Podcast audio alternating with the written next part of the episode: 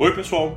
Sejam muito bem-vindos ao podcast Vou Ver e Te Aviso eu sou Arthur Numeriano. E eu sou Túlio César. E a gente está aqui para conversar a cada episódio sobre um filme, uma série, um anime, basicamente sobre tudo que a gente vê e queira comentar com vocês. Esse aqui é o podcast que a gente pode até responder um pro outro, vou ver e te aviso. Mas quando a gente se reúne aqui é porque a gente assiste coisa, de verdade, e vai comentar. E eu quero começar esse episódio agradecendo pela recepção mais do que positiva que a gente teve com o primeiro episódio. Eu fiquei muito surpreso e feliz que esse nosso projeto, que há muito tempo só ficava no campo das ideias finalmente existe, tem vida e vocês agora estão ouvindo e acompanhando a gente. A gente chegou inclusive ao top 21 de podcasts de TV e filmes no Brasil e é algo que eu não imaginava que a gente alcançaria tão cedo, ainda mais no primeiro episódio. Na verdade, nem passou pela minha cabeça que a gente poderia chegar ao ranking de alguma coisa com esse podcast, não por não acreditar na gente, mas porque é algo realmente insano pensar nesse alcance todo. Então, mais uma vez, obrigado por estarem com a gente. Sigam nosso podcast podcast e divulguem ele para os seus amigos. Sim, brigadão de verdade para todo mundo que ouviu e acompanhou o nosso papo aqui sobre o Oscar. Realmente foi uma grata surpresa ver o desempenho que logo esse primeiro episódio teve. A gente não tá fazendo nada de tão inovador, esse formato de podcast de cinema e TV com duas pessoas comentando de forma casual é o mais clichê possível. Mas estamos aqui para trazer as nossas perspectivas, fazer a nossa discussão. E esperamos que renda esteja rendendo um conteúdo interessante. Obrigado também por algumas mensagens de carinho que recebemos e podem dar o seu feedback pra gente, o que estão achando, o que curtem mais, o que dá para melhorar e nós vamos fazendo. Ainda não temos um formato muito fechado para os episódios, pensamos no primeiro mais como piloto, e esse agora vamos focar no filme específico. Daí a gente vê como se acostuma mais ou fica mais confortável. Mas antes de entrar na pauta principal, eu queria te perguntar, tu ficou faltando comentar alguma coisa do Oscar que tu esqueceu, que apareceu depois e tu queria acrescentar? Então, eu só queria comentar que esse foi o Oscar mais sem repercussão da história. A gente não comentou no episódio anterior, mas a audiência foi a mais baixa já registrada, superando em muito o recorde anterior, que era a audiência da edição do ano passado. Apenas apenas 9,85 milhões de espectadores assistiram à premiação, uma queda de quase 60% em relação à audiência da edição de 2020, que contou com 23,6 milhões de espectadores. E isso só reforça o que a gente comentou no episódio anterior, o interesse cada vez menor do público no Oscar. Lógico que 2020 foi um ano muito atípico com toda a questão da pandemia e do fechamento dos cinemas, e isso afetou diretamente a relação público e filme. Mas não dá para relevar que os filmes que normalmente aparecem no Oscar precisam ter uma conexão melhor com o público, se a academia quiser, óbvio, que o público tenha interesse na premiação. Além disso, o produtor da edição desse ano do Oscar, que é o diretor de 11 Homens e o Segredo, Contágio, Traffic e a obra-prima Magic Mike, comentou a controversa mudança na ordem das categorias de premiação, que deixou melhor ator por último, quando normalmente melhor filme é a última categoria anunciada. O produtor confirmou que a gente comentou no episódio anterior, deixar o melhor ator por último por causa da possibilidade do Chadwick Boseman Boseman vencer o prêmio. Só que não foi o que aconteceu, né? Anthony Hopkins venceu a categoria e ele não estava presente e a premiação terminou de forma anticlimática, como a gente comentou. É, o que eu esqueci de adicionar no meu comentário sobre o Druck foi que nem durou muito e já adquiriram o roteiro do filme dinamarquês para um remake por Hollywood, com Leonardo DiCaprio escalado no papel principal do Mads. Bom dizer que isso ainda está numa fase bem preliminar, pode ser que não renda nada. Houve só a aquisição do roteiro em um leilão, feito pela agência parceira do filme original. Mas é interessante ver que quase todo filme internacional que ganha destaque em premiações